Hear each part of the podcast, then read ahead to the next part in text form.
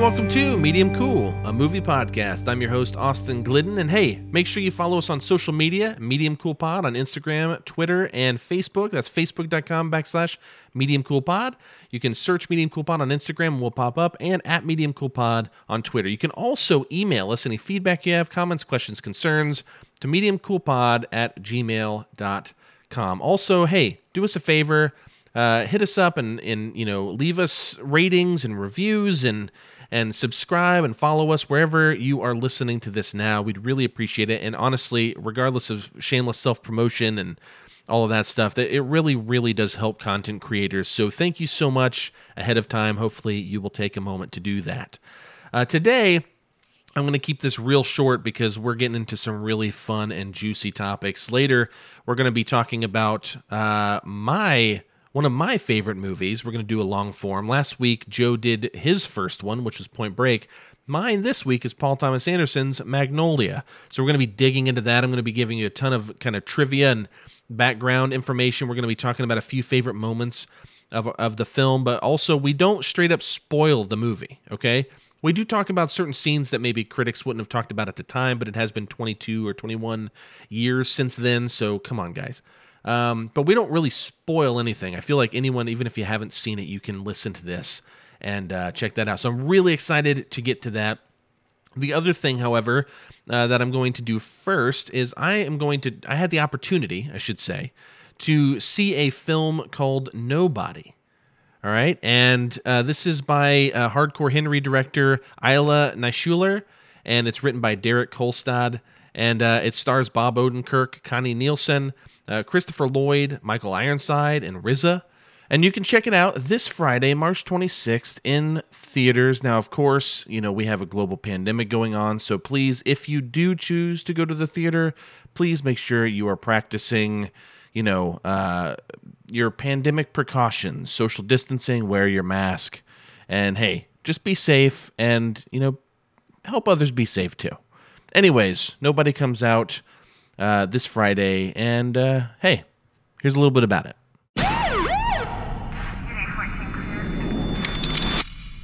So they took maybe 20 bucks and an old watch? Mr. Mansell, did you even take a swing? No. Could have taken her, Dad. Heard you had some excitement last night.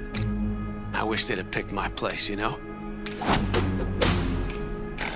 Why didn't you take him out?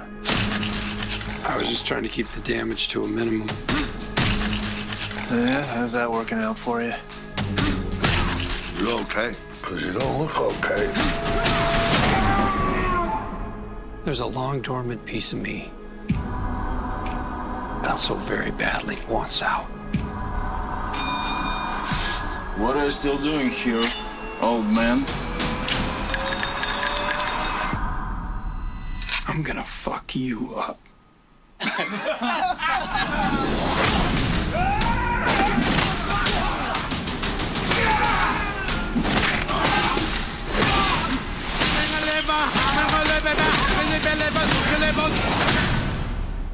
It's been a hell of a day. You can see that.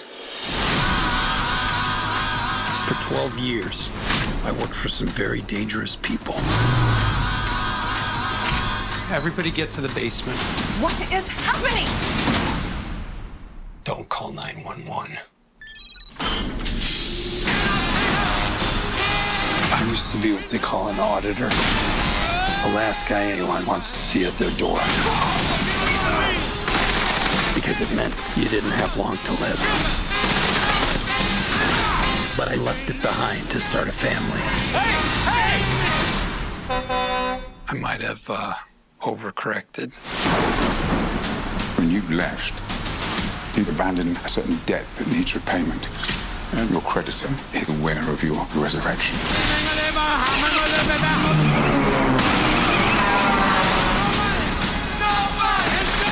They came after my family. They stole my kitty cat bracelet. And you don't fucking do that. Give me the goddamn kitty cat bracelet! You look like shit, Dad. You should see the other guys.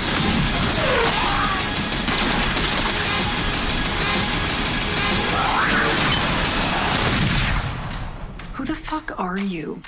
Me? I'm nobody. Nobody follows Hutch Mansell, played by Bob Odenkirk, who's a suburban dad, overlooked husband, and really just a nothing neighbor, a real honest to goodness nobody. When two thieves break into his home one night, something dangerous inside Hutch begins to break free. But when he finds that his daughter's kitty cat bracelet was stolen, Hutch's unknown long simmering rage is ignited and propels him on a brutal path that will, uh, you know, uncover dark secrets he fought to leave behind. Now, John Wick is the first thing that came to mind when watching this film. Hutch is a nobody. He only realizes how much of a nobody he is after the break in that he passively deals with. But like John Wick, it starts off as a form of vengeance that then gradually begins to get bigger and bigger as more plot points are introduced and more heavy hitters enter the narrative. One incident leads to another over and over, and it makes enough sense for suspension of disbelief to take effect. Now, I'll come back to suspension of disbelief later, but I'll just start by saying this. Nobody completely surprised me because I had low expectations going in and ended up having a really great time with it. Now, it's not a great film, but I'll be damned if it's not great fun. Bob Odenkirk is really awesome here as Hutch. He's more of a Walter White than a Saul Goodman, to make a Breaking Bad reference. Now, uh, I honestly didn't know how to take him in the trailers as an action hero, basically, but it really kind of works. I have a uh, I have to give the director and editor some props here too uh, for making him look so good. But Odenkirk holds his own. There is some relatively subtle comedy that you know occurs, and he nails it with sincerity. But there are also tough guy moments that, you know, had the film been a mess like most contemporary action flicks are, these tough guy moments would not have worked. But nobody gets it mostly right, honestly. And Odenkirk is a badass. Who Who'da thunk? Now, I just really love Bob Odenkirk also, and and and I think that this just elevates him into a truly impressive position as an actor. You know that he can pull off such a variety of roles, and I am sold on Odenkirk. Now, this feels kind of like a midlife crisis movie, too. Hutch clearly needs more in his life, as the opening shots of the film show us a montage of just how stale and formulaic his life has become. He found a way to give his life, you know, purpose by beating the shit out of bad people. There is a weird hypermasculine component to this film where Hutch finds purpose by partaking in, you know, a bit of the old ultra violence. His purpose seems tied to his masculinity or badassery, but I never felt like it, you know, got to an overly problematic level due to the way Hutch's story is told. Hutch may resort to a hypermasculine ultra violence, but he does, you know, he does not conform to that stereotype. He's a sensitive man that has a fuse that can be burned if pushed to it. Now, I'm also surprised Naishuller directed something like this after Hardcore Henry, you know, his last feature and uh, definitely a less than favorable film for critics, undoubtedly. But um, the action sequences are hard hitting and nobody. You know, they're gory and messy in the best way. And uh, as Matt Neglia wrote on Letterboxd, the film, quote, packs a ferocious, bloody, bone cracking punch. And I totally agree. And, you know, kudos to Naishuller for pulling this off. I can't imagine a world where this film does not do well with audiences we're in a pandemic, so I understand it's not going to smash at the box office. But I can't imagine this not earning Naishuller a sequel, uh, which definitely could happen. Uh, it doesn't have to, but much like John Wick, it very well could. There is so much more we could experience, and as Brian Tallerico on Letterboxd wrote, bring on the Nobody cinematic universe. Now, of course, that sounds ridiculous, but Maybe that's something, you know, we'll see in the future to some small degree.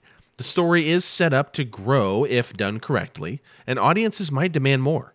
But though some of the dialogue, exposition, and plot points are underwhelming, the overall layout and structure of the film was quite effective for me. I found myself saying, you know, what the hell is going on? And then, you know, it would be answered shortly after in a way that never felt cheap to me, minus some of the exposition moments, of course. But you know, I felt like I was right in the pocket with this film, connecting in some way that helped me let loose and enjoy the ride. Despite the action sequences being well done, the world being built in an intriguing way, and Odenkirk killing it, we also see Christopher Lloyd, not the film yap guy, you know, the Back to the Future guy, but he's at age 82, toting a shotgun and raising hell. How does that work? Because for me, it totally did, and uh, solely on an entertainment level, of course. I just loved it. I threw my hands in the air once, uh, once Lloyd finally showed his true colors, and I was just, you know, completely baffled by it. It was wonderful. He plays Hutch's father, who is living a peaceful life in a nursing home, watching old westerns on a television at an unreasonable volume, apparently. But you know, Lloyd is great, and so is RZA. Uh, RZA plays Hutch's half brother, and uh, RZA, of course, being you know uh, a hip hop artist, he was in the Wu Tang Clan. You know, he's he's a guy. So RZA was in it. He he's cool. And you know, I, I don't want to spoil anything related to these characters, so I'll just say I was put off by them early on, um, but stick with it because they really grew on me uh, and into something that I could really get behind. So they're cool. Michael, Michael Ironside was also uh, cool, and you know he was almost unrecognizable to me as Hutch's father-in-law. He looks so much like a normie in this movie that I barely recognized him. You know, um, and I kind of mean that as a compliment. You know, he kind of disappeared for me. So um, you know, he's not in it a lot, but he rules. Now, I could criticize this film. It doesn't really have any kind of meaningful depth. It has nothing to say that, you know, has any kind of significance. The exposition sometimes is pretty annoying, actually. And that suspension of disbelief I mentioned earlier, yeah, there are moments that certainly challenge it, even within the context of the narrative, etc., etc. This is not a perfect film. This is not going to be on my top 10 of the year. Nothing like that, okay? But it's not trying to be, not even close. One thing I appreciate about Nobody is it knows what it is. And, you know, it doesn't try to do anything else, it just does that thing. And it's an action movie with a sense of humor. And it's not trying to win any Oscars, it's trying to entertain its audience. And it, you know, it it it did it did just that as far as I'm concerned. It did just that. It is an entertaining action movie. And, you know, I, I know I can be hard on movies sometimes, but this is a perfect example of how I don't need every film to be a five star picture. Some work only, you know, works as. Uh, as well as it needs to, and that's okay. And nobody allowed me to spend 90 minutes watching something that made me happy and felt like a whole lot of fun, and I'll take that along with the best movies. Now, what do you learn from this movie? Don't call Saul.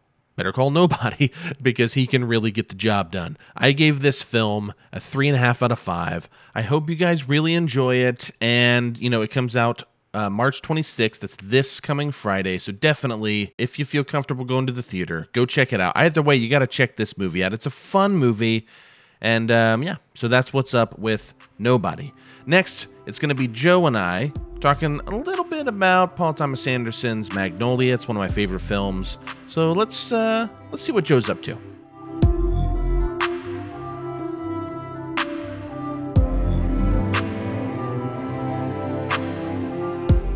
All right, Joe. Today's today's the big day. It is Yeah. the first movie that I get to pick. Last week, Yeah. Joe's first pick of one of his favorite movies that we were going to do a long form talk on was Point Break. If you missed that, uh, Joe essentially provided a play by play. We had a great time. we had a good laugh. You know, Yeah. it was good, right, Joe? Yeah. Oh, yeah. I loved it. We had fun. Anyways, uh, that's last week's episode. Uh, this week's episode is my first pick. And uh, as you saw from the title of this podcast, you can already tell uh, what I'm talking about. And that's Paul Thomas Anderson's Magnolia. Uh, it is written and directed by Paul Thomas Anderson, starring, sit back and relax because there's a lot of names.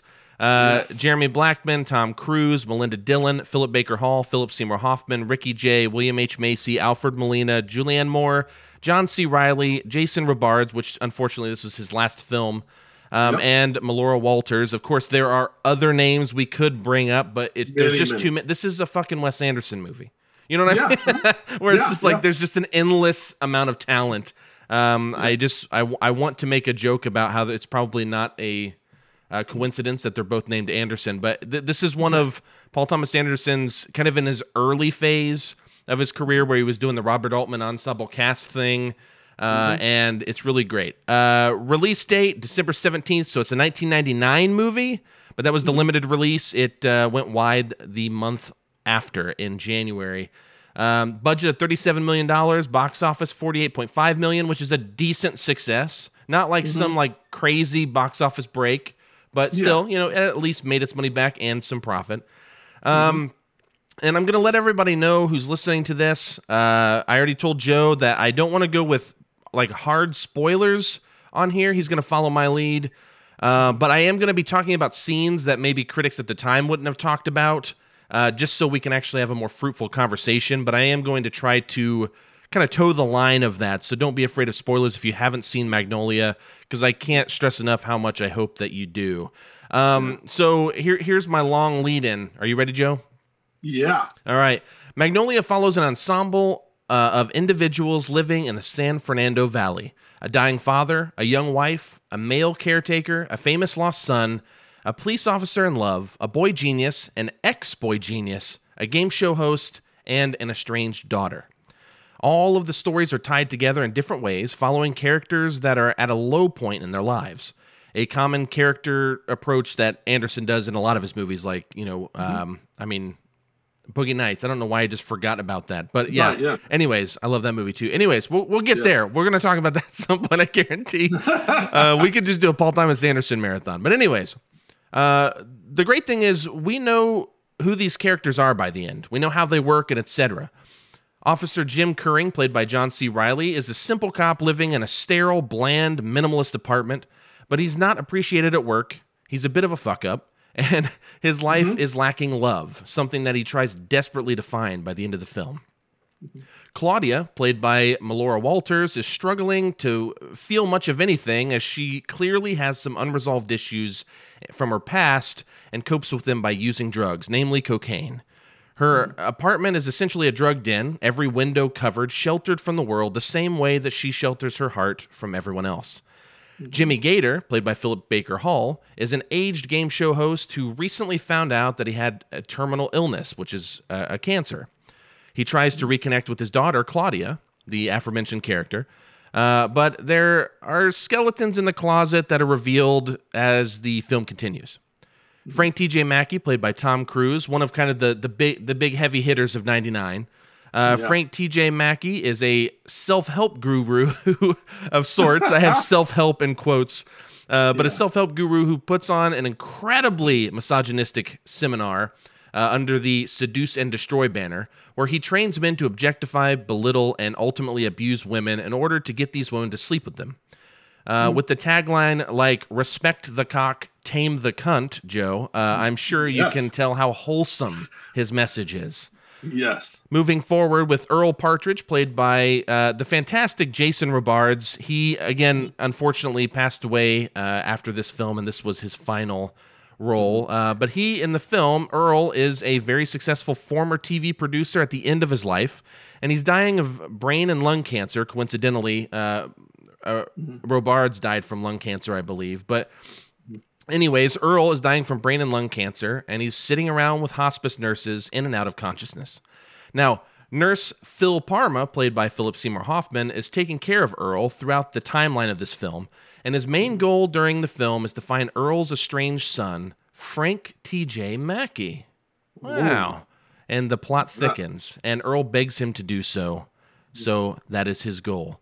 Linda Partridge, played by Julianne Moore, who is Earl's wife, much younger wife, is struggling not only with her husband dying, but uh, you know, is also dealing with the guilt of wasting so much time with Earl, knowing that it was all for his money, until she actually falls in love with him as he begins to die. Stanley Spector, played by Jeremy Blackman, a very young actor, does a great, incredible job here. Is Yes, incredibly precocious, uh, genius, really. And you know, he's two days away from beating the "What Do Kids Know" game show winning record, originally set by quiz kid Donnie Smith decades prior. Stanley, however, is essentially forced to participate by his overbearing father, uh, played by Michael Bowen, which we would know as uh, I'm Buck and I like to fuck from Kill Bill, Yeah. and you know Uh-huh. uh, those types of characters. He's great, and Stanley feels like a slave and tries to process this as the film moves forward. Quiz Kid Donnie Smith, as I mentioned, is played by William H. Macy and is at a low point in his life, like all the other characters, and really has been uh, has been ever since he was struck by lightning. All he wants to uh, all he wants is acceptance, recognition, and love. He frequents a bar where a bartender he thinks he's in love with works, and Donnie spends the rest of the film trying to figure out how he can make the bartender love him back. The characters introduced are developed. Can you believe it, Joe? They're Oh, developed. God. Wow. Yeah. I feel like this is the first time I've said this on this podcast. Um, But, you know, it's it's amazing how, you know, in the 188 minute running time, in the first 40 to 60 minutes, com- it completely sets up the characters for us Yeah. to kind of watch their journey. And so, Joe, here's where I set you up, all right? In an interview with Marc Maron, on uh, on his podcast WTF. This is January of 2015. Paul Thomas Anderson was asked what he would do if he had the opportunity to recut the film, and Anderson replied, "I'd slice that thing down. It's way too fucking long. It's merc- uh, unmerciful how long it is." Now, for the record, the film is three hours and eight minutes, like I said. Uh, and he added, maybe a few trajectories in the film's plot lines could have been eliminated. But Yeah. I don't agree with him. I actually think his choices were perfect. I just think Yeah. the film is just fantastic. So, uh, further, there were reports of people walking out of Magnolia whenever it was first released in cinemas. What the fuck, Joe? Come on. So, here's my question. What'd you say? Yeah. I said that's messed up. I know. So, here's my question for you Are you like me and you think the film works just as it is? Or do you align with Anderson and think it could be cut down? There are thing it, it's a little loose and needs to be tightened up. Or are you like the audience members that walked out of the theater? Where do you stand with Paul Thomas Anderson's Magnolia, Joe? Yeah. so in general i am someone that if if you give me good characters and you give me you know plot points that are going somewhere i don't care how long it is i i think magnolia is perfectly paced it is very i mean it is long. It's three hours long but it's to me it's the kind of movie that that you you know I, I, for me I, the first time i watched it i'm sitting there and i'm watching and going through i watched it at home on dvd and um i'm sitting there watching it and finally at some point maybe two-thirds of the way through i go how long is how long have i been watching this movie? And you know and i didn't i didn't even really realize it. In, until at some point i was just like this movie's long but it doesn't the the characters are so engrossing. The the tone of the movie is pitch perfect. You know it's it's equal parts hilarious and very touching and just and it's at times it's gripping at times it's it's really tense. There's a couple of moments that are really really tense. And and then it, it just kind of takes you through all of the the gamut of emotions and it does it so effectively. There's not there's no part that just drags to me. There are it's it's eminently quotable you know and it does and it does so many things i've never seen it in a movie. William h. Macy's subplot about getting his braces is so brilliant and the way that they the way that they reveal why he wants braces when people around him are saying you don't everybody says that to him and he gets angry every time. He's like i need corrective oral surgery. I need and they're like what? He's like i need braces. And they're like your teeth are perfectly straight. Why do you need braces? And he's, and he's just like i need it. I need it. And and then the reveal as to why is so perfect. And that's just and there's just so many of those little things like there's so many reveals in this movie where you know you're just like what the hell is going on and then eventually it comes around to it and you're like wow that is just brilliant. And it happen it just happens time and again over and over. Um yeah so i no i think it's perfectly if i mean if you're gonna if you if something's gotta go i'm thinking that that lead in can go where they are outlining all of the coincidences you know and there's you know there's and i actually wrote down all the stories. There's like three i think there's three stories Yeah. that outline these really strange coincidences they have nothing to do with the actual movie the characters of the movie it's kind of a thematic thing where, right where you're like there here are all these coincidences that should have that you know that should never have happened but they did and then you go into the movie which now I I don't know that I don't think even the coincidence is necessarily it's it's necessarily a thing. He just carefully chose his characters and they all just have links to each other. Yeah. And then, you know, and then something really strange happens. So Yeah. uh We'll, you know, ta- we'll, I- we'll talk about the coincidences at the beginning because I have a different view on that. But Uh-huh. um, Sure. but, but I, I, mean, I'm just saying, like, if if if something's got to go, that's what it's going to go for me. That's all that I could even think Yeah. that someone would not want to see because every other every every single scene is brilliant in this movie. Every one of them. There's nothing that I just watch and go, yeah, I don't care about this one. It's just, everything is amazing. Everything, everything. yeah, everything. And and for, the first thing I want to say is with with you saying that you know the three hour running time, like yeah, it, it might be a long movie on paper. But you know, mm-hmm. it reminds me of something like Wolf of Wall Street or Casino, where it's like there's music playing so often, and the way that mm-hmm. scenes flow together so perfect that you never feel the length. And and that's something that Roger Ebert used to talk about, where he'd talk about, you know, um, uh, you know, if what is it? It's something like um, a, a film. A, a great film can never be too long, and a bad film can never be short enough, or something like that, right? It's like you know, if a film, if you feel the length of the movie, then it's probably not doing something right. Right. yeah. you know what I mean? Um, and I, yeah, I think it's perfect. And I was watching it, and and my wife ended up coming in and watching it with me. You know, early on, uh, she was kind of watching at the beginning, but she thought she might have to do something else, and then she didn't. So she ended up watching the rest of it with me. And after we were done, she's like, "Oh my god, it's been like three hours. How long is this movie?" I'm like, "Yeah, it's three hours eight minutes." And she's like, "What? That's crazy!" Like she couldn't believe it because like it doesn't feel. You don't feel that that length. But another thing, you were talking about how everything's perfect. You know, and this this might lead. I mean, we don't have to actually talk about what you would choose in this situation, but just to talk about uh, how much I love this movie, because the whole point is that you know the movies that each of us choose are movies we would consider among our favorites. You know, and I haven't chosen. This isn't in my top ten favorites of all time or anything. Um, so we'll get there at some point, but. Uh, this film would be my choice of best film in 99 hands down even over american beauty the insider being john malkovich etc cetera et cetera which Yeah. are i like all of those a lot It's a like, good year for movies. Yeah. it is a good Yeah. year yeah uh, but i just think it is criminal that this didn't even get a nomination for any of the top tier academy awards at the very least which again we don't put a ton of stock in and i know but it's just frustrating. Even best picture best director anything you know uh, i only remember a nomination for best supporting actor for tom cruise but i think this is absolutely criminal. And i was even listening to like reviews from the time and people cannot get past the kind of surreal fantastical event that happens at the end which we will talk about shortly. Um and i just i don't get it joe i don't get how someone doesn't like this movie Right. Yeah. Yeah. I, I can't. Yeah. I can't. I can't fathom it either. Um, and I'm actually. I should. I should mention that my my girlfriend Alicia that I mentioned last week. She was also going to watch this with me. Um, we haven't. We haven't had time to this week, and we we very well may as soon as we're done recording tonight.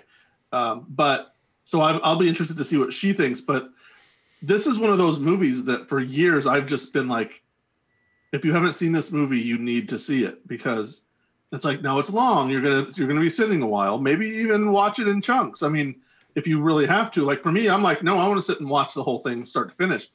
It's a com- it's a complex movie. You and it's one you have to pay attention to, and that turns some people off as well. But you really to really get now you can watch it casually at some point. This is a movie you can watch many times. Oh yeah. And you might and you might miss things the first couple of times and you'll always find something new because it's just so richly made and every you know every scene is packed with you know things that will you know in some way factor into what happens later on. But i mean if you you know you think about the different arcs of the movie you talk about you know like tom cruise's arc. At the beginning of it you know you we see him in the seminar and then during the break he's giving an interview to this woman but where he ends up in the film is completely somewhere else you know like where he ends up being is I mean it. I mean the interview part ties into it directly, um, but it, it's a it's a strange to me. It was a strange arc to begin with. Hey, he's doing this interview with this with this magazine or whatever, and you get a, a glimpse into who he is, and then later on you find out you know really how he's connected to the other characters. Like you said, he's um, Jason Robards' character, Earl Partridge's son, and his estranged son. And, and why they're estranged is um, something that ties in very closely to the to the, the circumstances. Yeah, You know, that they're it's a huge, it's a pivotal moment of his arc, or it's a pivotal Yeah, part of his arc. Yeah, yeah, and and yeah, it's man. There, there's just it's weird. There's so much to say about this. Any any one of the leads, any of them, could have and should have been nominated for an Academy Award. You know, Macy, John C. Reilly, Tom Cruise, Jason Robards, Philip Seymour Hoffman, uh, Julianne Moore, Mel- Melora Walters, even who was kind of the as you know, I mean, she's the maybe the least known name of all of those that you know that I just said, and I I think I'm leaving somebody out even, but um, the kid, the Yeah. kid's probably the least, The but as far, as far as the adults go, yes, she's probably right, it. yeah, Yeah, yeah, she had been she had been in Boogie Nights also with Paul Thomas Anderson, and that was tho- those two things were the I think at the time the only things I knew her from. Yeah. Um, so, but it, but she is as important as Tom Cruise, you know, and Yeah. that's that's what's really cool is, is it's not a Tom Cruise movie.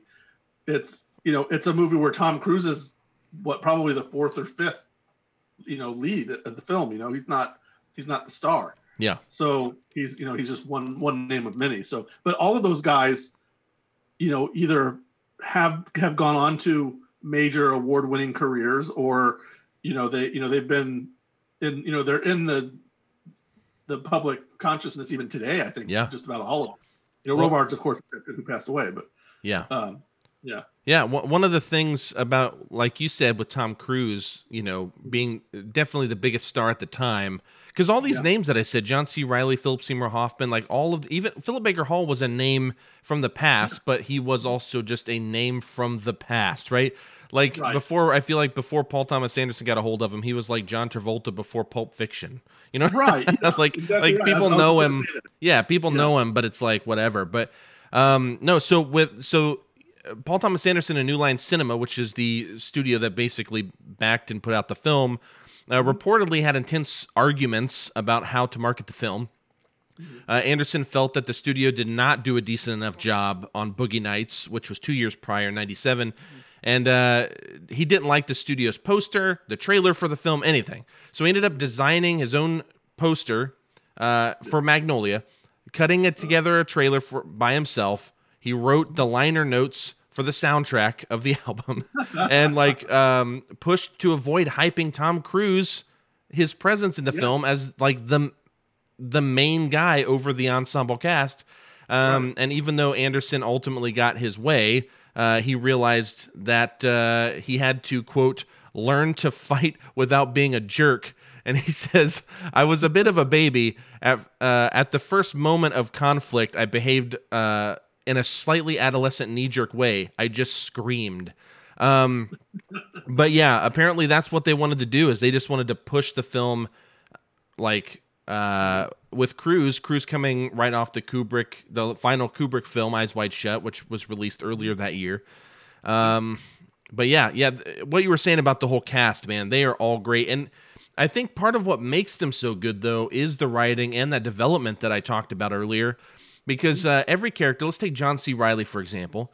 You start with John C. Reilly. You know, you see him in doing some very mundane, trivial things in his apartment. At one point, he's praying in his bedroom. His bedroom looks like a fucking hospital room. It's so cl- Right. like sterile. You know, like Yeah. it's just white. There's like a cross. His bed. Uh-huh. That's it. You know, it's like very basic. And Yeah, you, and then you go i was gonna say sorry you're probably mentioning it uh, i was gonna mention his the um the the telephone dating or video Oh, dating yeah. thing he's doing Yeah, yeah, Yeah. Well, that ties into that character arc, right? Like that whole development of he back in the day before we had Tinder, everybody. right People used to do these telephone dating things where like you can call and leave a message that tells people a little bit about who you are and then they can call you and like talk with you or leave you a message or whatever. Um, prior to that, people used in like the 80s used to make like videotapes and you'd like rent a videotape or something. I don't even know how it worked exactly. You'd rent a fucking videotape and then you have all these guys that are like, hey, babe, I want to light your fire or like whatever. Um, and so this was just a, an advanced version of that where it's just like this whole Right. phone hotline thing. So yeah, he's he's he's desperate for love, but also you know he in the opening one of the opening scenes for him is he goes to a uh, domestic disturbance call and Yeah. uh, you know finds a dead body in this lady's house. And I, I tell you that to say when the rest of the police officers get there, which that scene's hilarious. Joe's sitting here laughing already because it's so funny. But uh, um, when the when the rest of the police officers get there, you know the there are detectives and whatnot asking what happened, and getting reports, and every time John C. Reilly tries to talk, they just talk over him. So you realize that he's not a respected police officer in the force. He's clearly a fuck up because you see him do things throughout the film that kind of prove that. Um, just what what a great and this is all just because again i say it takes like 40 to 60 minutes to develop all the characters it's because there are like eight main characters like, like if it wasn't you could easily do it in the first act half an hour or something right Yeah. but you know it just takes longer because there are so many characters and they're all main characters they are Right, yeah. all like the person but it's Yeah. just all of them and and again back to the writing just the way that every single story is intertwined with another so you know this kind of ties into which I I'll really tie it in later but this ties into the original coincidence thing at the beginning where all of these stories kind of coincidentally lead to one another's catharsis at the hands of another character in some way in many cases not everyone but in many cases. Um speaking of Jim and Claudia, for example, uh, or um, actually, I would even say I'll say this kind of vaguely: Jim and Quiz Kid Donnie Smith. You know, there's a cathartic moment there, um, and you know, for for someone like Jim, you know, he's he's getting his catharsis by not fucking up and actually trying to do the right thing. You know, and Yes. and feeling good about himself. Quiz Kid Donnie Smith learns a little bit about himself and challenges the decisions that he's made throughout the film. And so uh, I just think this is just an expertly written thing too, you know. And that that's why I can't imagine sacrificing any minute of this movie. And I don't I can't like whenever whenever Paul Thomas Anderson says uh, let me find the exact quote here. Um, uh, here it is. He says, "I'd slice, I'd, I'd slice that thing down. It's way too fucking long. It's unmercifully long." And he says that maybe there are a few trajectories in the film's plot lines that could have been eliminated. What is he talking about? Yeah, what what can you cut out? I Yeah. can't figure it out because There's nothing I would want to cut. There's no. I mean, I mean, maybe there's there's a moment when when Donnie drives into a into a store, like he drives like over, you know, he's it's like, like, not paying attention. five seconds. Right, and that's like five. Like I'm, and I'm, I'm trying to find like anything more subst. Like, okay, maybe that could go, but I mean, that, like you said, five seconds. Who cares? I mean, Yeah. it's a funny moment that they just they they blow past because again, he's a he's a screw up. He is. And that's the Yeah. whole purpose of it. Like it's it's the visual storytelling, developing a character. When someone just runs through a storefront window or whatever, you know what I mean? Like you very quickly pick up Right. what type of character this is, especially the first time you hear them speak and it sounds like him, right? Yeah. And when you find out that he was, you know, struck by lightning and you realize Yes. that's the pivotal moment when his life changes. There's and that's and that's such a thing that's not it's not keyed in upon. Like like that's part of a throwaway line even too, right? Like I think maybe it's mentioned twice. It is mentioned the, twice, The first yeah. time I remembered it is when he's he's talking to his boss Solomon. Solomon Solomon, by the way, is his name. And he's played by Alfred Molina. Yeah. And my God, Alfred Molina in a Paul Thomas Anderson movie is gold. Gold every time. Yeah, and he he is he's doing like a Spanish accent of some kind, and there's this he just he goes to this oh my god he goes to this whole thing he's trying to fire him right he's trying to fire him from this this crappy job as a salesperson what is it what kind of store is it even I don't remember Uh, I don't Um, either. Yeah, it's he's some he's a Middle Eastern guy. I do know that. And so, yeah, yeah. Solomon Solomon, uh, what is the thing now? I got fixated on something else, and I've already spaced. I'll look it up, but you go for it. Yeah, yeah. I want to say it was electronics or something, but he's a I think it is. salesperson, and and they goes through this whole thing, and there's a guy behind him, behind uh, Alfred Molina, and he's and he's clearly like the guy he's brought in He's to like, hey, I'm going to fire him just in case anything happens. I want you to be here, and and he just keeps chiming in. They're still like they're still almost friends, right? But he's like, look, your sales suck. You're doing all this stupid stuff around town. You're, you know, you know, he's like the idea is that he hired him for his celebrity because he's still a celebrity, and people still recognize him. And and even when he drives to the storefront, you know, he smashes into the glass, and this guy runs up and he goes, "Hey, it's Quiz Kid Donnie Smith," and then he like turns around and runs away. Uh, you know, Yeah. and, it's just so goofy. Well, but then, even uh, that goofy thing though, what did that just tell you? Right? It tells you that people recognize him.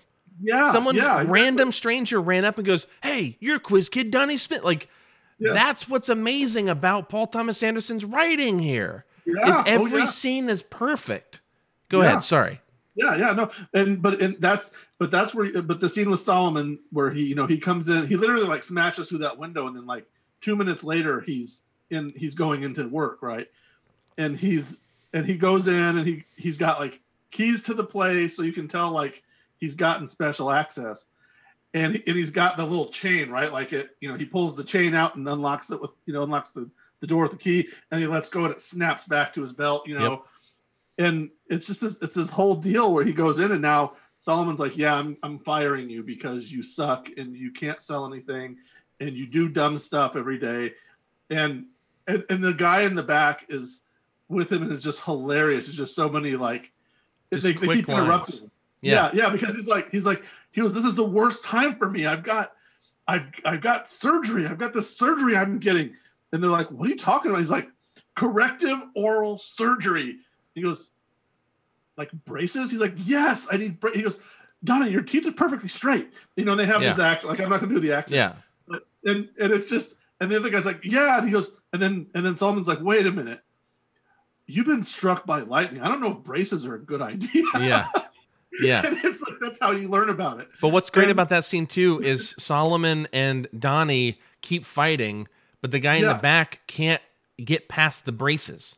Right. Yeah. Every yeah. line, no matter what they're arguing about at that point. I lended you my celebrity, Solomon. You owe me. You know, and the other guy's like, "You don't need braces, Donnie." You know, like he's just like constantly bringing Yeah. up braces. It's great. Yeah. And I don't think I mean Magnolia is not nearly as funny as Boogie Nights to me. Like you can take this movie very seriously, but it has these really great, almost like charming to me moments. You know. Yeah. Um. But but like Boogie Nights too, you know, you get these moments that are very these very serious moments that also crack me up. Like there's a moment where Julianne Moore is coming clean to their lawyer. And Yes. she's, you know, talking and it's very serious. I mean, she's like crying and she's getting really worked up and there's nothing funny about it No. kind of on paper, right? But there's a point where she talks about having cheated on Earl because prior to that she was just with him for his money, but then now she's fallen in love with him. Uh-huh. And she's like, "I've sucked other men's cocks." And Right. I just laugh every time Yeah. Huh? and they're clearly in on it. Like it, when you watch it, you know that Paul Thomas Anderson wrote this on purpose, Yeah, but it's yeah. also just like a very serious moment. It's almost like dark comedy or something. Oh yeah, absolutely. Yeah. Uh, yeah. and Well, yeah, she, and she has another one. It's weird how many fellatio themed amazing lines she has because there's one later on where she goes to the pharmacy to get these drugs. And it is oh, I, and this ma- I died laughing the first time it happened. I first time I saw, it, and I laugh every time since. And this remains a, a trope to me that anytime it happens in a movie, it cracks me up. Where she goes in and, and she's got all these drugs, and they're very, and you know, as the the doctor tells her at one point, this is a really powerful form of morphine. yeah, liquid morphine. Yeah, and so she's mixing all of these, and she's really nervous as she's in there, and she's like pacing, she's pacing around, and of course she has her own like depression stuff, and so she's like she's acting a little twitchy, and so the pharmacist is is leery of her, and and he's and he's just like looks at her, he's like, oh, you could have a party with this, couldn't you? And she's just looking at him like, what? And you know, and and he's like, yeah, and he's like, you know, you can't mix these two. Like, like they're they're very clearly thinking that she's using these recreationally, Yeah. and that she's about to go kill herself. Well, because she has she has downers, she has Yeah. uppers, both for her depression. Because the downers will send her too far down, so that's to help her depression. Then she has something to bring her up, and then she has Earl's medicine. Yes, But they're not paying attention to this. They're just Mm-hmm. like, oh shit, she has these three really powerful things. Like this could mess her up, and it is Right. very discriminatory. You know what I mean? yeah. I actually have Uh-huh. I have two friends, and if you're listening to this, uh, you'll know who you are, and I love you very much. But I have I have a friend who every time he's tatted up from like tip of his shoulder to his fingers. You know what I mean? Like just everywhere, long hair, beard, like the whole thing. And when he and his late wife would go to the hospital, they wouldn't like give them like opiates or anything right. even though they are not like he had a back surgery and he like used like two days worth or something and just stopped you know like they're not he was a pastor like Yeah. he just looked different than you Yeah. would think and they would like discriminate them because of the way they looked which Right. is fucked and this is kind Right. of the same thing you have this lady that is clearly going through Uh-huh. a lot but they perceive it as oh she's kind of tweaking a little bit it's Uh-huh. just it's a sad moment, man. Let I want to I want to talk about Philip Seymour Hoffman though, man. Are, Well, well Go let, ahead. let me fin- let me finish that because she she finally does snap, Yeah, right? sorry, yeah. And then she and she tells them, she says to them, "Suck my dick." dude. and it cracks me up. I was like, anytime a woman says that in a movie, I just start laughing, and it and it all connects back to that because it it is it's really like you said, darkly comic, because obviously she's in pain and she just loses her mind. And she just says this to them, and, and she's like, "And you called me lady? Shame on you!" Yeah, yeah, and she's super serious. and she's amazing. Yeah, she's amazing in it. She's Yeah. great. I mean, you know, when we watched Safe for this podcast, she was great. Yeah. But once she gets to Boogie Nights, but especially this, I mean, you know, Yeah. who's better? oh yeah, She's yeah. great. One person that might be better though, Philip Seymour Hoffman as Phil Parma. Oh my God, this guy! Mm-hmm. Yeah. Holy crap! He's the nurse taking care of Earl. Uh, Philip Seymour Hoffman, of course, always amazing. Um, Yeah. And uh, you can go listen to my episode, my interview with Jeff Rhoda. We talk about good old Phil a little bit. I don't know if you knew this, but Jeff Rhoda was friends with Philip Seymour Hoffman, so we talked yeah, about yeah. that quite a bit. But anyways, um, yeah, Phil Parma, the character, he's taking care of Earl, uh, and the whole film, he's trying to find you know Frank T.J. Mackey, but because Earl Partridge and F- Frank Mackey don't have share the same last name, Right. they don't know how to put it together. So you know he finally figures it out. It's it's great because uh, the, his conversations with Earl also. I mean, Yeah. Robards is so good when he does that. It's like a five minute monologue or something, and they're Yeah. like where he's talking, and they're there are they're also cutting to other characters with his. It turns to voiceover almost, you know. But man, he he's so good.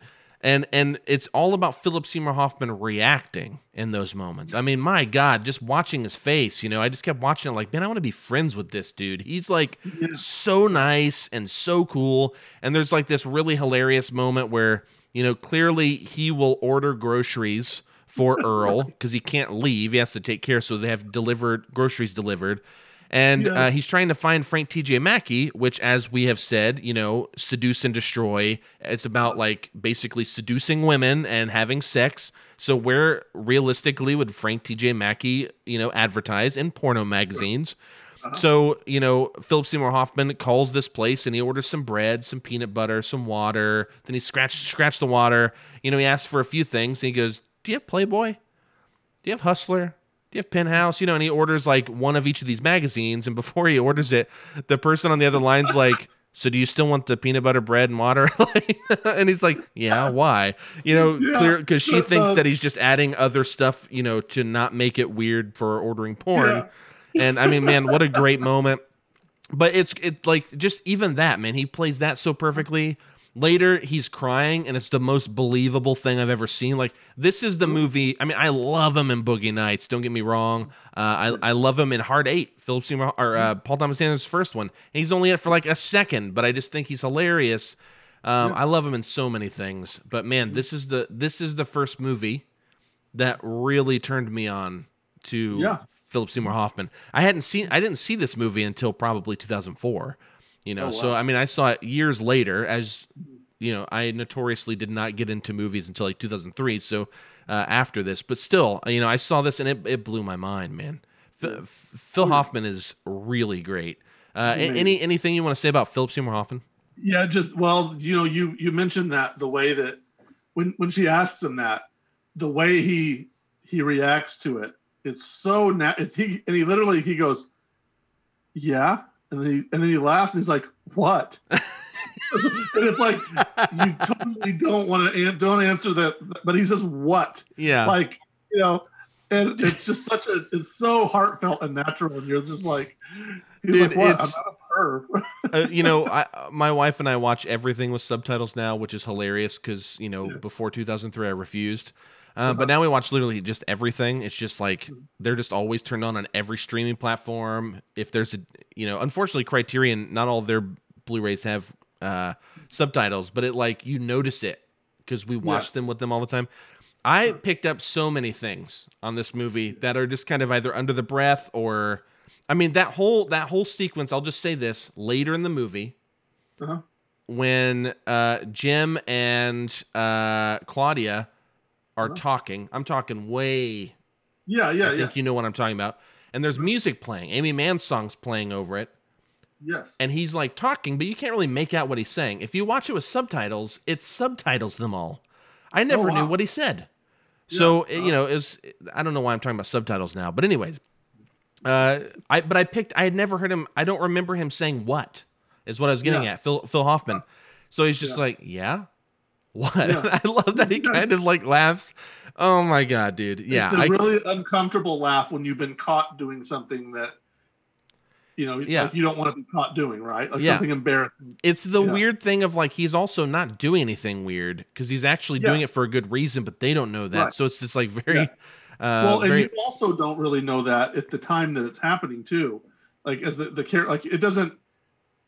Like I, you know, when I first saw, I thought, oh, he's like getting porn on the, you know, on on the that's clock, right? thought. Yeah, Yeah, and then yeah, and then when he, once he it, it all gets there, he's he immediately grabs them and he's like frantically digging through it, and then you see him looking for the ad, and you're like, oh, okay, it's it's That- brilliant. okay, make- yeah, yeah, It's great. It pulls you right back to who he is. Yeah, It's so great. I want to talk about one more person uh, before we go here. Well, actually, I, I just want to say this real fast, and then I'll get to uh, Philip Baker Hall here in a moment. But uh, Jeremy Blackman, who plays Stanley, the kid, the, the the new quiz kid who's about to beat quiz kid Donnie Smith's old decades old record. Um, this kid's fantastic. Am I right? So, Is so he good. Is he even in other things? Like I'm gonna look this up right now because I don't even remember seeing him in anything else. This Yeah, kid's I so don't great. recall. Go ahead. Yeah, I, yeah, I don't I don't recall being him being. I mean, I'm sure he has been, but um, uh, yeah, I don't recall. He's not someone who's recognizable. Um, you know, for a hundred other things around that time, right? Nope. He was Um, in like two movies that I've never heard of, and then he was in TV shows like Law and Order. This Yeah, kid, wow. how did this happen? This Take kid is fantastic. Yeah, yeah. So yeah, he's so good. Maybe you know, maybe he got turned off to acting. You know, maybe something happened. No, that's that's perfectly fair. yeah, Uh, yeah. I, I mean, I'm speculating um, completely because I, I have no idea. But yeah, he he had a featured role in this movie and he killed it. the The scenes with the kids in that game show. So the the premise of the game show is three really smart kids against three adults, right? Yes, and, yes. and I don't know. I think the adults are not necessarily. They're not. They're like just maybe average intelligence adults. They're not necessarily supposed to be, you know, smart. But it's yeah. The show is what's it called? What do kids know? What do, dude? Well, hold on though. It's more like a Jeopardy thing because Yeah. I'd like to see you answer any of these fucking questions, Joe. They're Right, hard as shit. Hard. Yeah. At one point, it's like, yeah. At one point, it, he mentions an opera. The question's about an opera, and he's like, you have to sing it in the original language, like it's in Italian or something. That's for 250 bonus points, is what it is. And guess who does that Yeah. shit? Stanley. yeah. No, but Right. but but then another thing is like, um, we're gonna play three notes for you. Yes. Figure out the notes, and then Right. it will relate to a picnic food. So it's like Yeah. E G G. Some this guy has quote unquote perfect pitch, so he can like pick them out, and it's an egg, right? Uh, Yeah. Dude, who knows this shit? I mean, come on. But it makes Yeah. Mm-hmm. him so much more brilliant. But it also, in many ways, makes his story so much more tragic when you realize that he, like many child celebrities, are is kind of like forced into this almost slavery. You know, Right. where uh, you know he has his father forcing him to do it. It's but he's fantastic. That's the only reason I brought it up. He's Yeah. really, really great. But I want to talk about Jimmy Gator real quick Yeah. before I get into some background on the movie and uh, a little trivia stuff just for fun. Uh, Jimmy Gator, played by Philip Baker Hall. I'm going to tell you this. I had seen all of Paul Thomas Anderson's stuff up to that point, um, which when I got into movies, I guess that would have been Punch Drunk Love, which uh, Philip Baker Hall's not in. So I'd seen the three movies he is in. Uh-huh. Um, I don't remember. I'd seen him in something else, but I don't remember. But I went back and watched uh, a Robert Altman film. I think it's from 1984 called Secret Honor. Okay, I could have the year wrong. I'm pretty sure it's Altman. And Philip Baker Hall. It's a one man show. Philip Baker Hall plays Richard Nixon. This is after the Watergate scandal. This is after he'd been subpoenaed to give tapes over that he had recorded in his office. And he's locked in his office. And it's just a one man show in one place where he is just going the fuck off. This is red ass Richard Nixon, dude. He is freaking out by himself, talking to himself, trying to figure out what he's going to do. And he's just going off for 90 minutes. All right. One guy talking for 90 minutes. That sounds boring as shit to a lot of people. And and it's not like the greatest movie, but man, he's so good in it. And it wasn't mm-hmm. until I saw Secret Honor and then saw these movies again until I realized just how effortless Philip Baker mm-hmm. Hall makes acting seem. And in this film, you know, he plays it's also a really challenging part, I would say, because Yeah. not only is he the host, the Bob Barker-esque character of this talk of this game show that Stanley, the the boy that we talked about, uh, is a part of. He is the host, has been for 30 years. Um, but you know, also he's dealing with the terminal illness. All right. So he's doing this day in, day out, 30 year job. He's dealing with just finding out he has a terminal illness. And there is a past that he has with his daughter that I won't spoil for listeners, but he has a past with his daughter. And I'll be honest, Joe, and I don't want to talk about this because it'd get us into spoilers, but I just want to say this. Um, if, if listeners, if you've seen it, you'll know what I mean. There's a moment where uh, Philip Baker Hall's character is talking to. Can you tell me what his wife's name is? I don't have that Uh, written down. Yeah, his wife, uh, Melinda Dillon plays his wife. Yeah. Melinda Dillon. Most her name is um, Rose Rose Gator. Rose Yeah, Gator. so- uh, Melinda No, her Dillon from A was Christmas a Christmas story. The mother in a Christmas story. Yes. Yeah, yeah. and she's fantastic in this too. Very good She's not in a ton of scenes, but she's when she's on, man, she's on.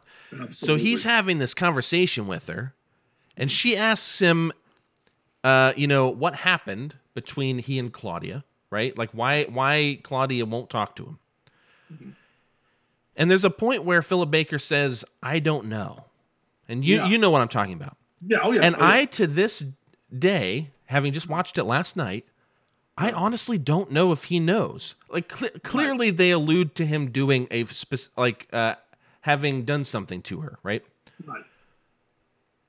And my wife kept going like, "How would he? How would he not know the answer to that question? Like, how would you not know?" And in my mind, I'm like, "You're right. Like, I don't know." His, right. Like well, but he drinks a lot. but he drinks Right, a like- like there's there's yeah. a lot to that and the Mm-hmm. complexity of that character can very easily be overlooked by kind of where we are in our culture right now and and Yeah. how we perceive those situations again i'm being very cryptic about this because i want Yeah. you to go watch it if you haven't uh, i mean this is an exceptional film and but man philip baker hall in this what i mean what and then like toward the kind of big incident we're going to talk about here in a minute Yeah. what he, it leads him to.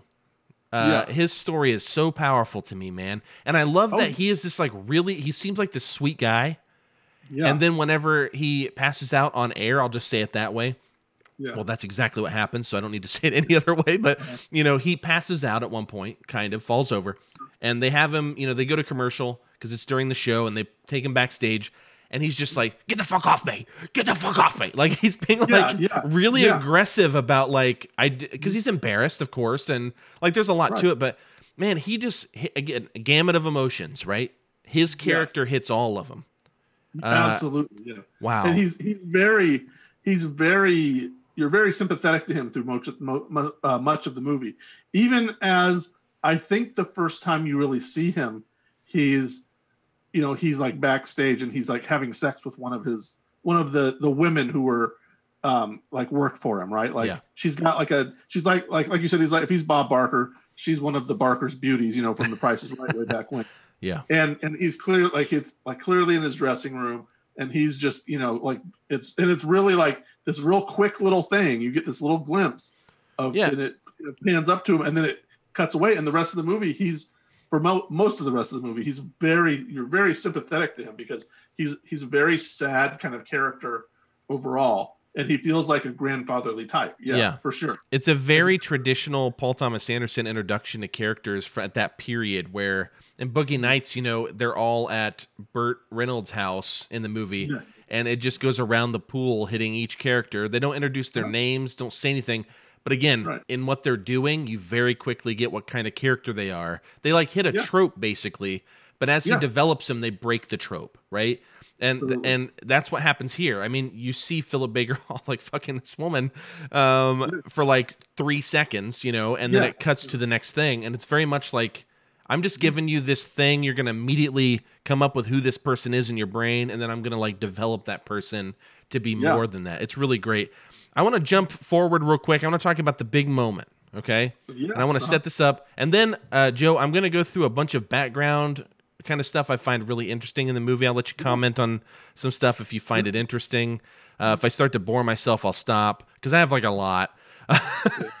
um, so at the end of this film, not the very, very, very last thing that happens, but kind of like the big climax in the third act, uh, there's a moment where a an event of biblical proportions happens. literally All of the characters are literally at the bottom of their barrel. Okay, The- eh, I mean they are all at the point that they need some inciting incident to give them some sort of catharsis, and that inciting incident is frogs raining from the sky. yes Millions and millions of frogs falling. So why the rain of frogs. right? live from Live frogs. Uh, Yeah, yeah. A lot of them splat, of course. A lot of them are dead. You do Yeah. see some jumping around. They they're alive. yeah I I so it is the inciting incident that leads to character catharsis for a lot of these characters. Oh. And um it's, you know, a biblical epic event as I mentioned that forces characters out of their everyday and it helps them realize that there's more to this world than they know. And so it is the, I would argue, the pivotal moment in the film. It is the climax of all the stories simultaneously. Mm-hmm. And is it realistic? No. But because it's very fantastical, right? But it doesn't feel out of place to me as it does for other No, yeah. people. Because because of that thing. The way like what would a frog look like if it just splat on a windshield? I feel Right. like it would look something like that, maybe. I'm not exactly sure. But then at the same time, once you get a good mattress of dead frog carcasses, some frogs might land and not be dead. So you see some Right. jumping. Like, there is almost like a realistic nature that if this did happen, which it Yes. can't, well, actually, in real life, this kind of happened, and I'll get to that later. Yeah. Um, but Right, it's yeah. not it's not done the same way here. Okay.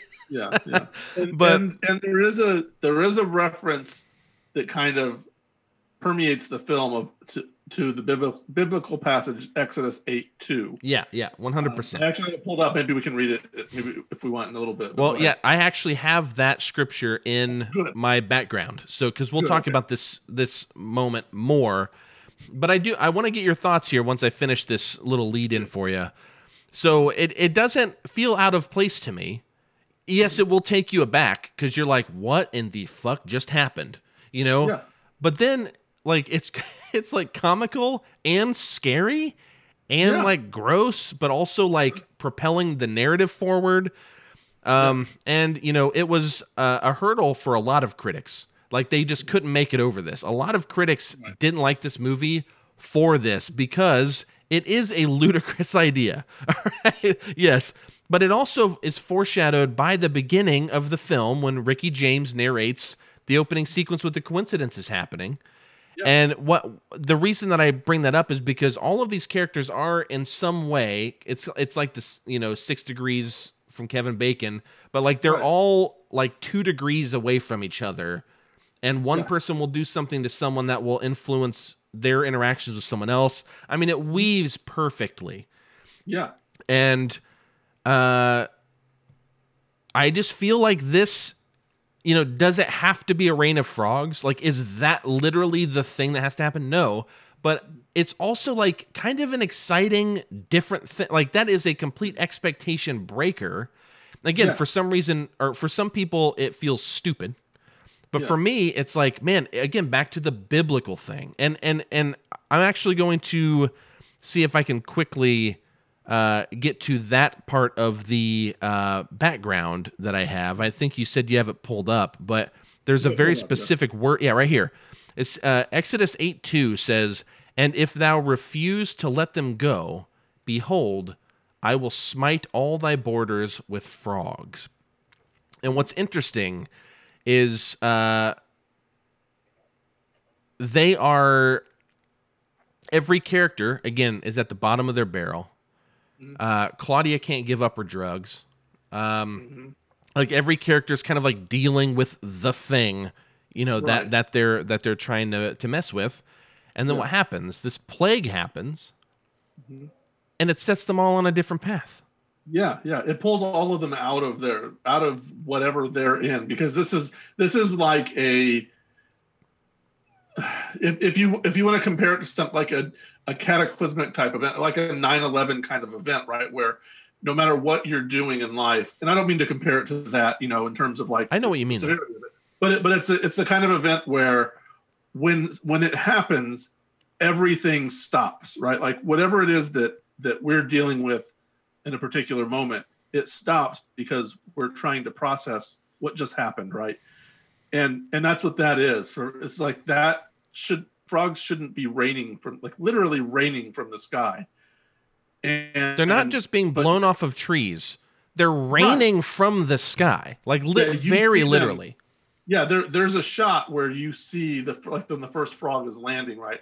Like you see him high above the tree lines, right? Like way it just randomly, f- just like he fell out of an airplane or something.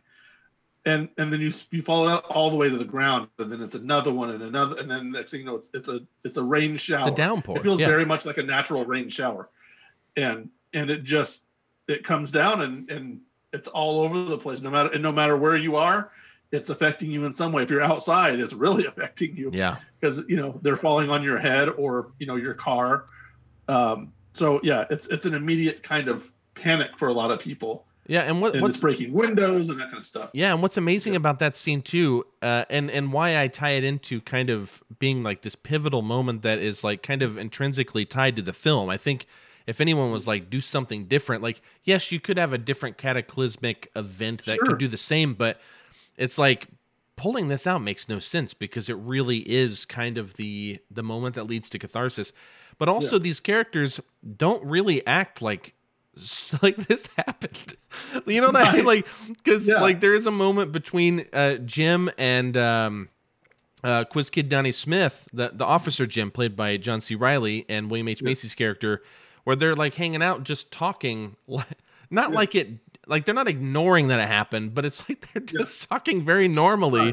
Yeah, And- they've, they've got to safety, right? Like Yeah. like they've had their like something like something bad happens. Like again, we don't want to get I don't want to get too far, but but something bad, kind of bad happens to one of them. One of them gets hurt. I'll just say that. Yeah.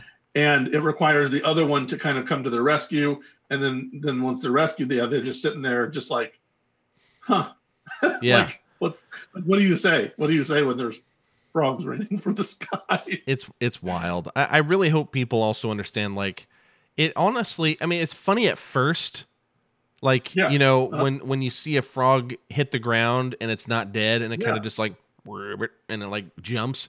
Like that's funny, but it very quickly isn't funny to me. Like it, it doesn't. Yeah. It Oh, yeah. feels like an earthquake or like something that would just happen because of how the characters are reacting to it. They're not reacting to it like it's a joke. They're reacting Right. to it like real fucking frogs are falling from the fucking sky. Yeah, yeah. Um, well, and there's, there's an old story like where if you dropped a dime off of the Empire State Building, right, and if that dime fell from the building to the ground below and hit someone, it would go through them, Yeah. right? Like it would kill them. So I mean, a frog is heavier, much heavier than than a dime, right? So, you know, what happens if a frog falling from the sky lands on you? You know, like like it, it's dangerous. You know, Yeah. I mean, maybe maybe it doesn't kill you because of the consistency of the frog. Yeah, but which we see plenty of. Right. Yeah. But it's it's gonna hurt, right? Like it's gonna hurt you, and it's and it, you know there's obvious there's property damage that you see happening, and and like I said, people some people get hurt, you know, in some way by it. So yeah, and it causes havoc in other ways. A, a, vehicle crashes in spectacular fashion because Yep. of it. So like it, it's causing major. It's ma- It's like a blackout level kind of problem, right? It's a major thing that happens that is clearly meant to it brought the entire town to a screeching halt Yeah. because yeah Well, it, it's fantastic. I'm going to talk a bit more about that and other things. I'm going to jump into some of this background stuff. Uh, so if you haven't seen the film or if you haven't seen it in a long time, definitely rewatch it after you learn some of this. I think it makes it really interesting. Uh, the first thing I'm going to start with is uh, Anderson had the title of Magnolia in his head before he wrote the script. He actually started having ideas for the film during the editing process of Boogie Nights. And Anderson uh, did research on a magnolia tree and discovered a concept that eating the tree's bark helped cure cancer, which is interesting because there's a lot of cancer in the film. But that's less that's less relevant because the title Magnolia not only refers to Magnolia Boulevard in Los Angeles, where much of the film takes place, but is also uh, similar to the term by Charles Fort, which Charles Fort is an author and thinker that uh, Paul Thomas Anderson was actually really uh, influenced by. And uh, he references Fort multiple times in the film. And uh, Fort coined uh, the term magnolia for a hypothetical region where things that fall from the sky come. And again, that term was magnolia. Right. So it's a very interesting, like, I've had a lot of people ask me before, what is magnolia? Like, why is it called that? Well, Right. I always thought it was just because it's Magnolia Boulevard. Like that's not, you know, like, but Yeah. it's actually uh, there's more to it. It's really interesting. With the success of Boogie Nights two years earlier, uh, which cost 15 million to make, but brought in 43 million at the box office, much bigger success. New Line Cinema told Anderson that he could do whatever he wanted. So knowing that this opportunity would definitely not happen again, probably, uh, Magnolia was born. Anderson was given final cut for the film. For people that don't know that, it means that it's like stuff that Orson Welles and Stanley Kubrick got, you know, where they kind of get final say of their film. This is what gets released. So he got final cut of the film. And uh let me find where I was. Oh yeah, and New Line Cinema uh by New Line Cinema before he presented them the detailed accounts of what happens in the film. So he got it greenlit and he got final cut before they even knew what it was going on. I think that's great. excellent So originally, you know, he had uh, wanted to make a film that was intimate and small scale, something that he could shoot in about 30 days. Of course, that changed pretty quickly because this is damn near an epic as far as I'm concerned. You know, once he started writing uh, and the script kept growing and growing, Anderson wanted to make an epic, as I just mentioned, and he wanted to make the all-time great San Fernando Valley movie. And he started uh, with lists of images, words, and ideas that, you know, uh, quote, start resolving themselves into sequences and shots uh, and dialogue and actors and music. That's what he wanted to do. And um, the first image Anderson had for the film was the smiling face of Melora Walters, who again plays Claudia. And uh, the next image he had was Philip Baker Hall as her father. And Anderson imagined Hall walking up the steps to Walter's apartment and having uh, an intense confrontation with her, which, of course, we do see early in the film. And that's where it started because Claudia was the first character he created for the film. And uh, the other characters were branched off from her. And I, I think that's really fascinating. I think it's a great way to start having written scripts and stuff. When you want to get uh, an ensemble cast and when you want things to really tie together, I think often it's a pretty good idea to have one through line and then bring in a second line that is parallel with it and intersects. And then you can edit the first line so it makes more sense. And then you bring in a third and then that ties in. And then you might find the peripheral things that will tie into that second and third line. You know what i mean? Like just working through it. I just think it's a brilliant way to go about it. Um, and paul thomas anderson i just know this. I think he went to like nyu or something or maybe ucla i don't remember exactly where. Uh, but he took like a screenwriting class and after like the first few weeks or something i think he just dropped out. He's like fuck this. I want to make my own shit and uh, anyways, I'm I'm kind of glad he did. I'm not a big advocate for like drop out of school. Like you'll learn something, but I mean, hey, it worked out for Paul Thomas Anderson in this case. Um, but the uh, so Paul Thomas Anderson and New Line Cinema had arguments, like I mentioned before.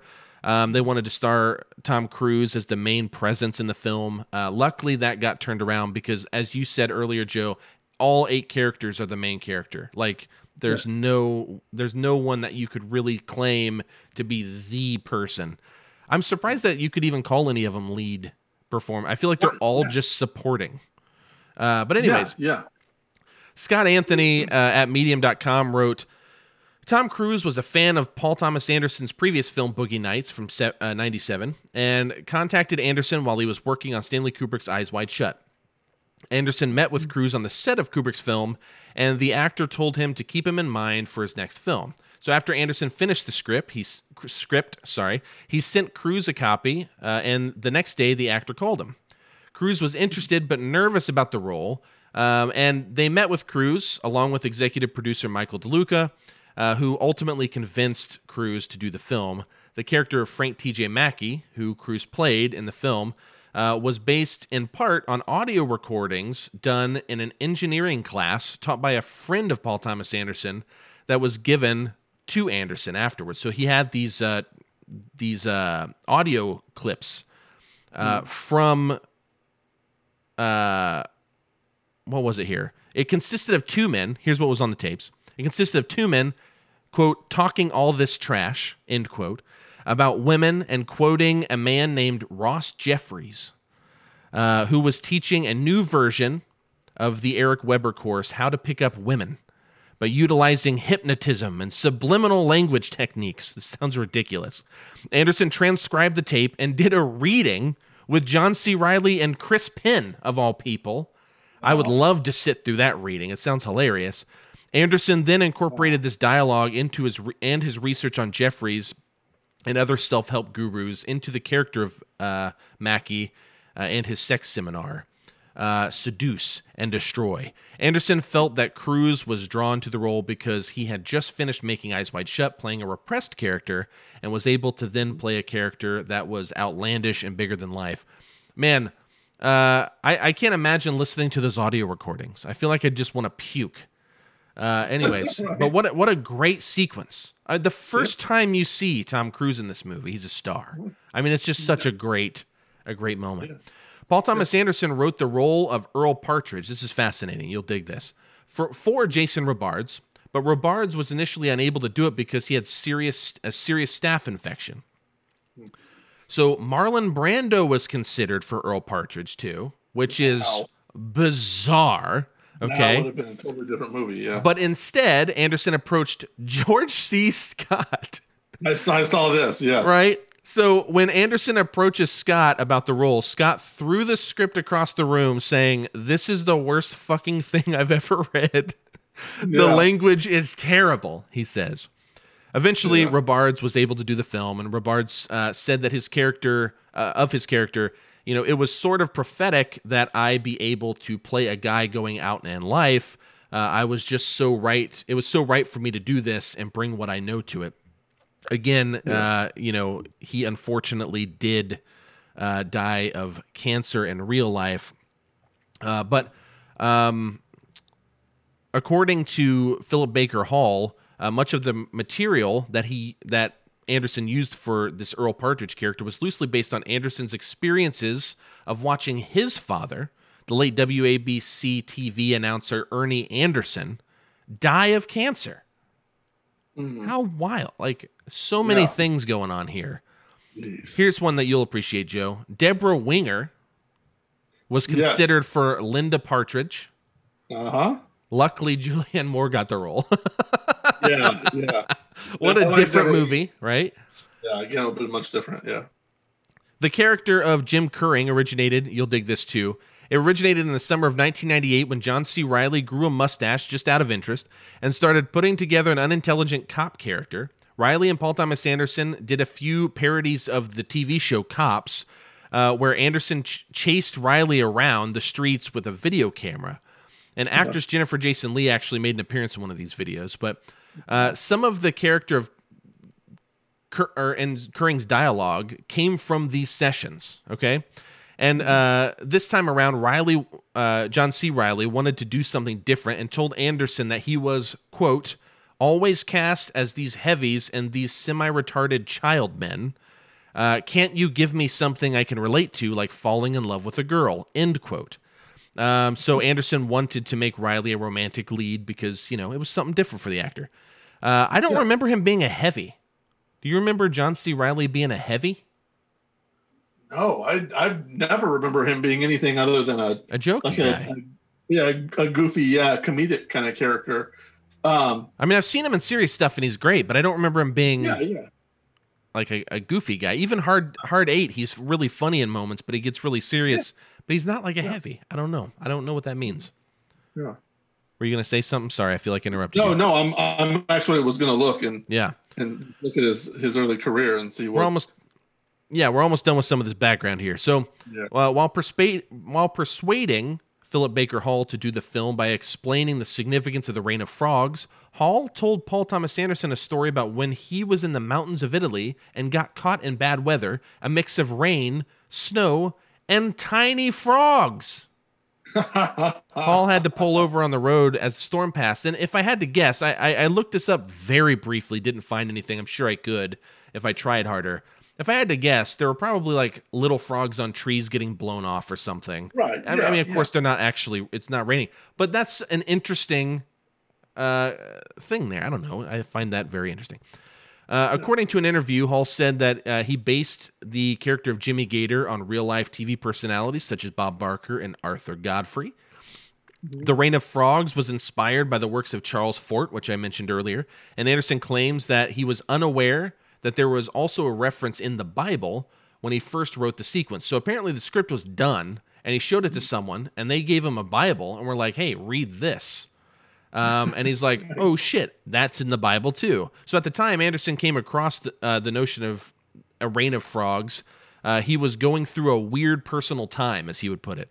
And he started to understand why people turn to religion in times of trouble. And maybe uh, his form of finding religion was reading about rains of frogs and realizing that that just makes sense to him somehow.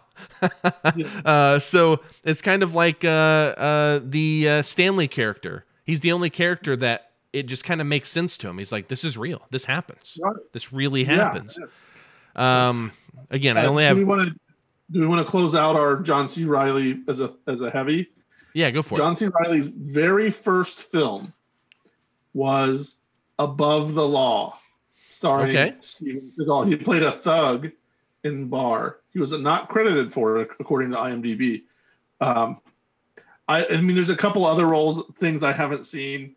Um, Casualties of War, that's a, a war film. Yeah. Sean Penn and Michael J. Fox. So he's maybe a soldier. We're No Angels. Days of Thunder, his second best movie. he was Uh. a, he was a bad guy in the River Wild, but he was uh, the Curtis Hanson film with Meryl Streep. But he was he was very much uh, he was pretty clowny in that Yeah. film. He was I- not.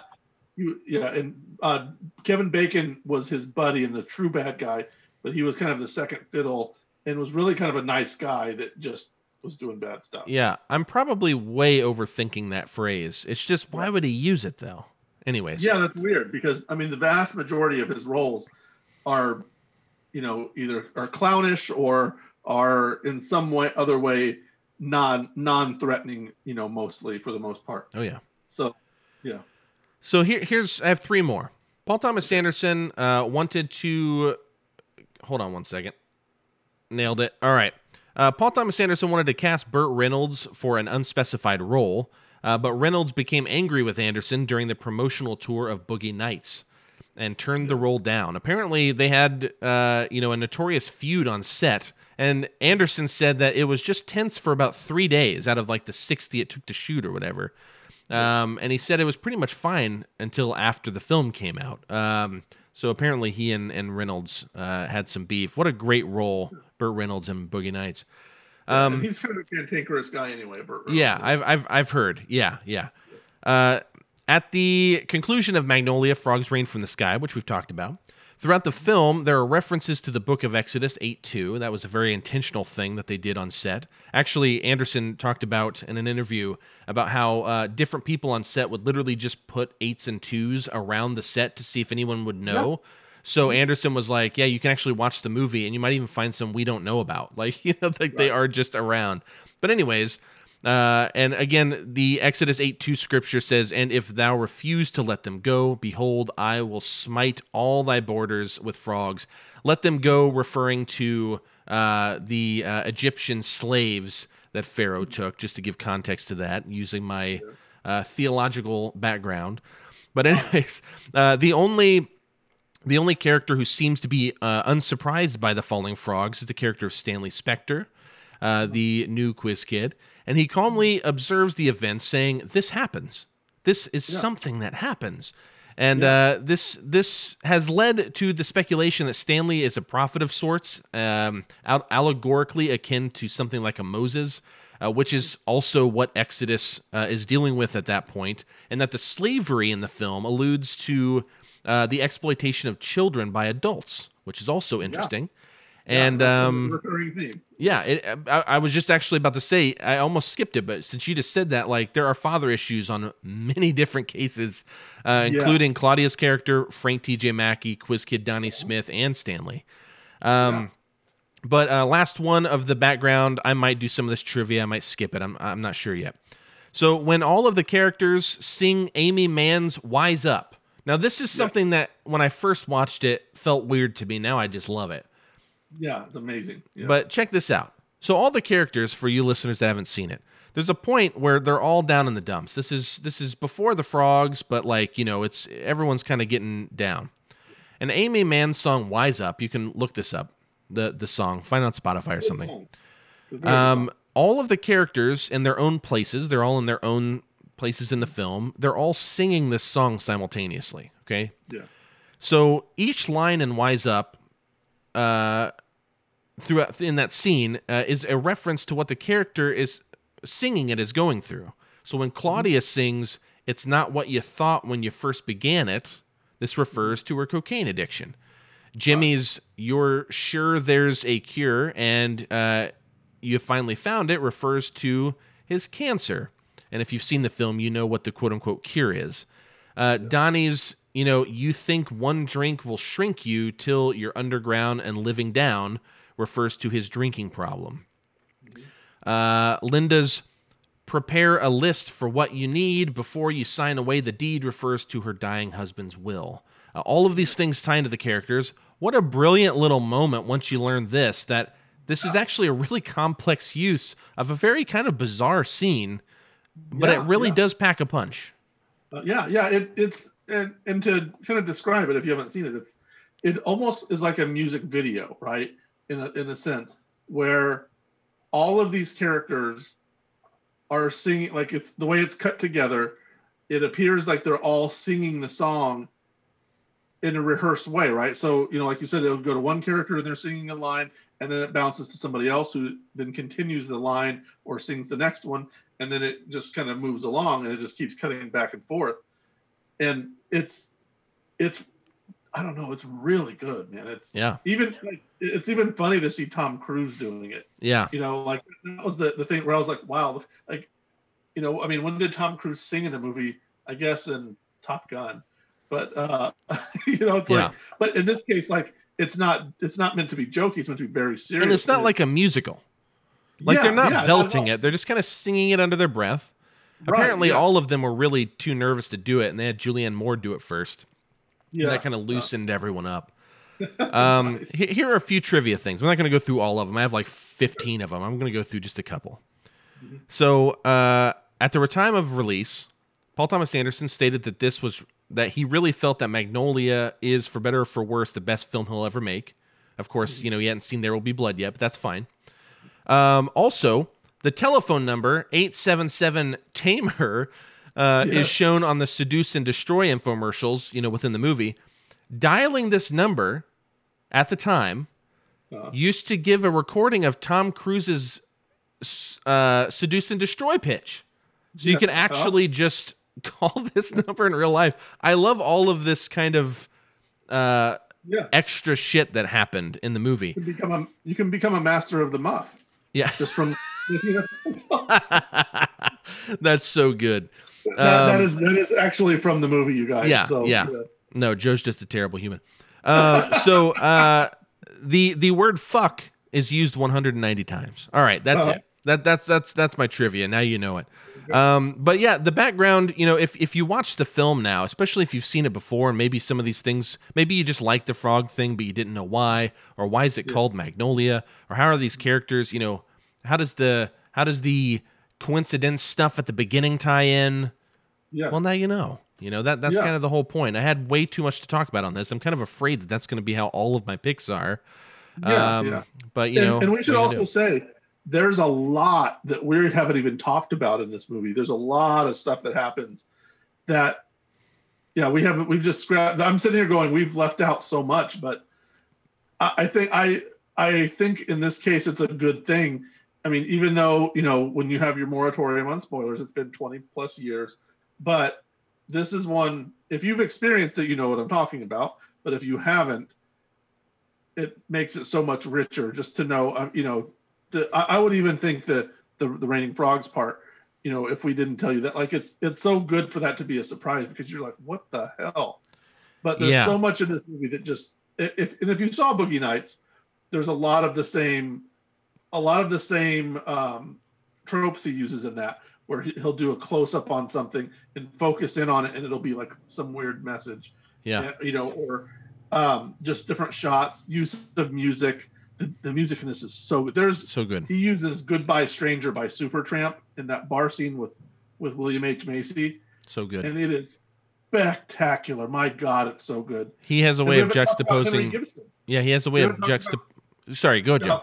No, oh, I'm sorry. I was gonna say we haven't even t- speaking of the bar scene. We haven't even talked about Henry Gibson playing the great Henry Gibson playing a, a character named Thurston Howell. Yep. Who is vying for the the attention of the same person William H Macy is, and they have this really just it's it's hilariously funny, but it's also very poignant, you know, in in what they're doing.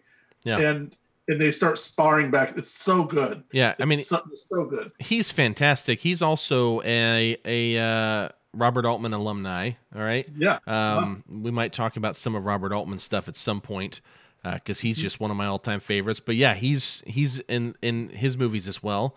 Also, a, a fun little cameo. Uh, Patton Oswalt plays one of the characters in the aforementioned uh, uh, coincidences. One of the stories at the Yeah, very beginning I of don't the even film. Know, and I don't even know if at the time it would be considered a, a cameo. No, no, no. He wasn't a star. Yeah. Yeah, he But- wasn't anything at the time, probably. Yeah, and there's and, and it's funny because I also wrote down now that you mentioned that uh, Patton Oswalt also having tiny tiny roles in this are Robert Downey Sr. and um, he's actually credited as being a prince in that. So I don't know if there's some kind of interest there. Um, Thomas Jane is in it for a very brief moment. Yep. Um, Orlando Jones, who you know, like you know, you may know from uh, what was he? in? He was in Mad TV or something. Yeah. And then he was also in um, Office Space. Um, and then Clark Gregg, who would go on to be Agent Coulson in, um, you know, the Marvel movies and Agents of Shield, and he's in a bunch of other stuff as well. He has a small role as well. Um, Felicity Huffman's in this movie too, in a supporting role. Um, and there's just a lot of you know people who are today well known. Maybe at the time, I mean, at the time, some of those guys were recognizable. I mean, Thomas Jane was in Boogie Nights and had a you know, had a fairly substantial role in that. Yeah. But um, yeah, it's it's funny to see those guys in addition to the giants and the you know the of the main cast, right? Oh, yeah. So Yeah, and, and again, most of those giants might have been known people, but they weren't Right. like they would late. Many of them would later become big stars. Yes. even Yeah, Julianne yeah. Moore, who was again well known at that point, I'm sure, and Yep. you knew who she was, but she wasn't like the big star she would later become. yeah, yeah. And uh, dude, I- just got to say about Paul Thomas Anderson, we didn't even really touch on, and I'm fine with this because again, I, I want people to go see this. So if I, I'd rather give you a bunch of background shit than talk about the movie almost. But um, uh, Paul Thomas Anderson, man, he he is he's my favorite living filmmaker. I can make that statement. And uh, the only movie that I need to rewatch is Inherent Vice, which I own, and it's it's my least favorite of his, but I still enjoy it. But I need to like go watch it again. I haven't. I've only Yeah. seen it once. Yeah. Um, I, I have not seen Phantom Thread. I need to watch that, and I probably want to revisit Inherent Vice. I think those are the only two. Well, I have seen Inherent Vice, but um, yeah, Inherent Vice is probably has my least favorite, probably also. yeah. but Um, man, so much of what he does is just so brilliant. Yeah, I mean he's uh, dude. uh, Yeah, I mean, you know, uh There Will Be Blood. I would say is probably. I mean, it was my favorite film of 2007. I might even say it's it's just the best film of that decade. Which think of all the movies that came out in that decade. I mean, that's a big decade. That the aughts, the 2000s. Um, and I, I would I would potentially I'd really have to think about it, but I might even make that bold statement. This dude- it's certainly top five.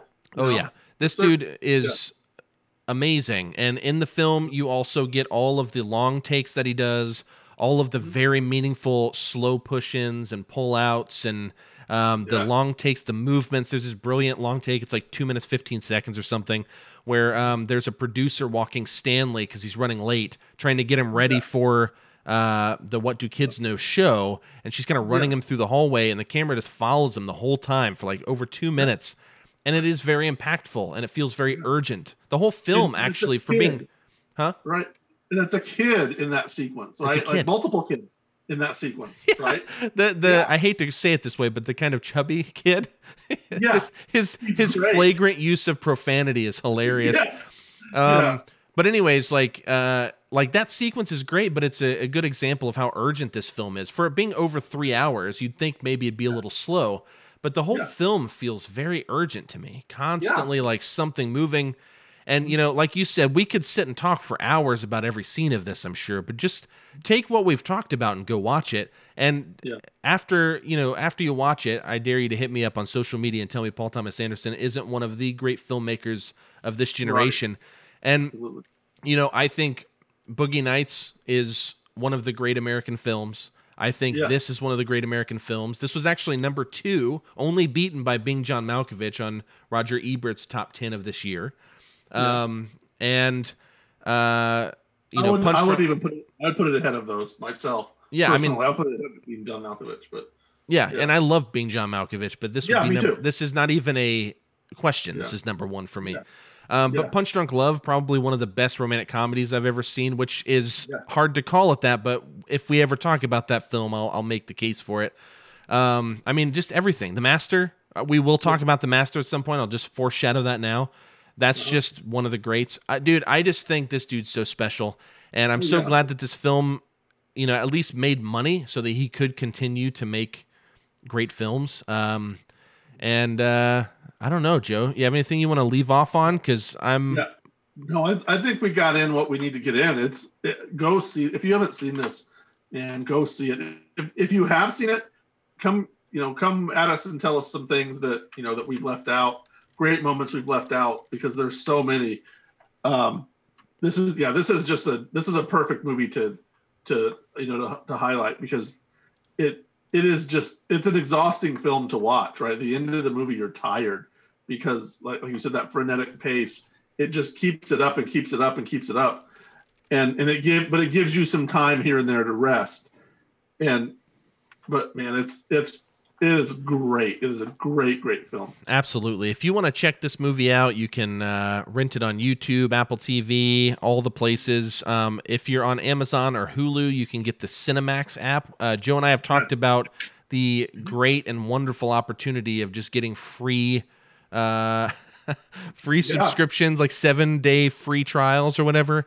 If you haven't seen this or if you want to rewatch it, you can check it out on uh on those platforms as well.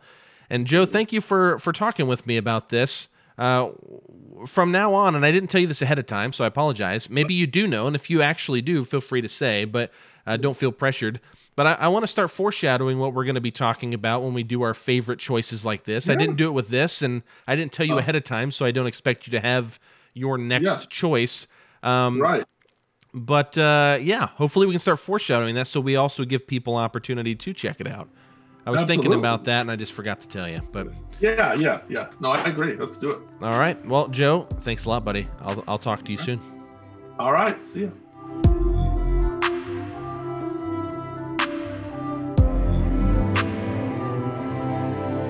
All right, everybody, that was our show today.